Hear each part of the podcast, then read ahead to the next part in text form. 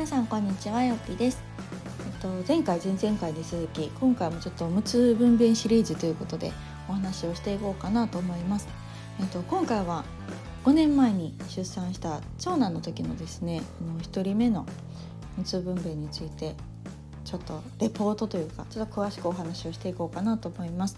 えっと、まとめて知りたいという方は、と、ブログにですねもうだいぶ前の記事なんですけど、えっと、もっともっと詳しい時系列で無痛分娩の流れの当時の出産レポを書いてるのでよかったらそちらを見てもらえたらと思います。えっと、ママラフで検索してもらって無痛分娩って多分検索ワードかなんかで打つと出てくると思うので是非読んでみてください。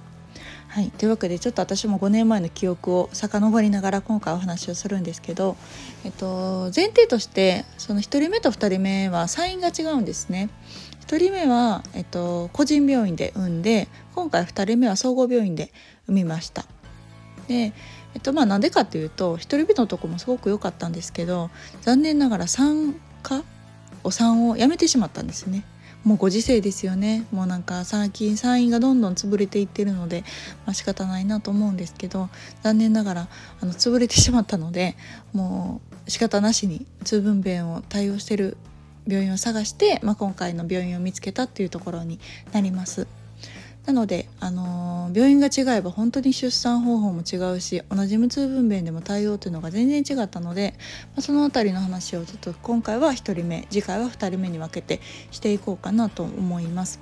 でまずですねよく聞かれるんですけど無痛分娩ってほんまに痛くないんっていうのが本当ナンバーワンの質問なんですね。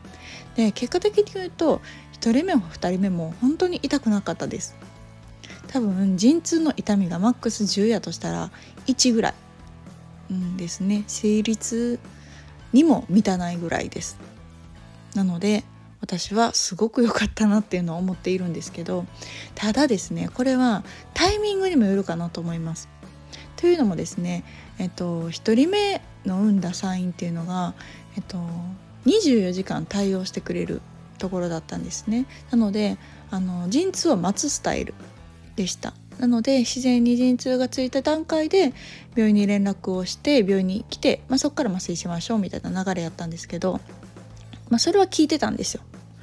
でもですね私出産予定日1週間かな？過ぎても全く生まれる気配がなくって結局入院になったんですね。もう入院しましょう促進剤しましょうっていう風になったので41週で産んでるんですよ。なので、まあ、結果的に入院になったんですけど、まあ、前日に入院して次の日朝から促進剤してみたいな流れだったんですがやっぱり陣痛がついてくるんですよね促進剤をすると。すると「あ痛い痛い来た来た来た」みたいなところから始まって結構ほんまに痛なってくるんですよ。その時点では麻酔してないから普通に陣痛を体験してうわもうほんまめっちゃ痛いわ麻酔いつからしてくれんねやろって思った時に初めて知ったんですけど ままさかのね子宮口が5センチ開かんと麻酔しないって言われたんですよね。もうえーって感じじゃないですか。え今してくれるんじゃない？って思ったんですけどこれはまた悪条件でね私の子宮口がほんま硬すぎてあの1週間過ぎてもね1ミリも開いてなかったんですよ。なのでゼロからのスタートであの朝から促進剤して結構な痛みに耐えあでもね朝はそうそうすぐには陣痛つかなかったのかな促進剤したけど結局痛くなってきたのがね12時ぐらいからでそっからどんどんどんどん痛みが増して4時間ぐらいかなまともに陣痛を体験したんですね。でそんだけしたら開くやろと思って内診してもらったら3センチなんですよ。ありえなくないですか？もうええー、って思って。こんな痛いのに3センチしか開いてないの。っていうことは5センチってまだまだやんって思って。でももう耐えれなかったんですよね私。3センチでも。でそんだけ長い間4時たとえね、まあ、4時間って短いかもしれないけどもう痛すぎて助産師さんに「もう無理ですか?」みたいな「もう今すぐしてほしいんですけど」って言ったらなんかえ無理無理みたいな。えこんな段階でそんな痛がってたら出産なんてできないよはっはって笑われてもうなんかねその言葉で私は心が折れたんですよね。あもう無理と思ってもうポロポロポロって涙が出てきて大人やのにね なんかもう無理やとかって夫に泣きすがりながら言ってたらなんかその姿を見て あの先生が飛んできてくれてですね「あもう麻酔しようしよう」って言ってくれて「もう頑張ったから」って言ってね私は3センチで麻酔をしてもらいましたので情けない話ですけど特別対応でね5センチ待たずともあの麻酔をしてもらってそしたらもうそっからはマジで痛みがなくなりましたね。もう何やった？ん今までの陣痛みたいな。思うぐらいもうでも陣痛は来てるんですよ。来てるけど自分に痛みを感じないからずっとテレビ見てましたね。そのお部屋にあるテレビがあったんですけどテレビ見たりなんか夫もあまりにも私がさっきまで苦しんでたのに普通になってるからなんかもういてもらってもなと思ったからね。でしかもねまた3センチやったらどんだけ時間かかるかも分かんないし、まあ、家も近かったんで「まあ、一回帰る?」みたいな 帰ってご飯食べてからまた来てとかって言って夫は帰ったんですね。っていうぐらい本当に痛みはなくてでその間に友達に「今こんな感じだよ」とか家族にあの連絡したりとかしてそしたらだんだん眠くなってきて途中でお昼寝とかしちゃったりしてなんかねほんと陣痛が来てると思えないぐらいの痛みのなさでした。で一般的にね痛分娩ってそうそう麻酔入れたらなんか陣痛が遠のくとかお産が長引くって言われるからその子宮口が5センチまで入れないっていう方針みたいなんですね。要はある程度こう陣痛の波が乗ってきてから麻酔を入れますっていうルールが一応あるので意地悪でやってるわけじゃなくて病院もそういうのがあって、あのー、そういう規定だったみたいなんですけど私は逆というか麻酔入れてからぐんぐんお産が進んでですね結局そうやって夫に帰ってもらったんですけど麻酔してからね4時間ぐらいで生まれたんですよ。あんだけさっき朝から促進剤して何時間ぐらい？9時間ぐらい？全くね生まれなかったのに麻酔したら4時間ぐらいで生まれてしかも全然痛みないしえ何やったみたいな本当にそう思うぐらいね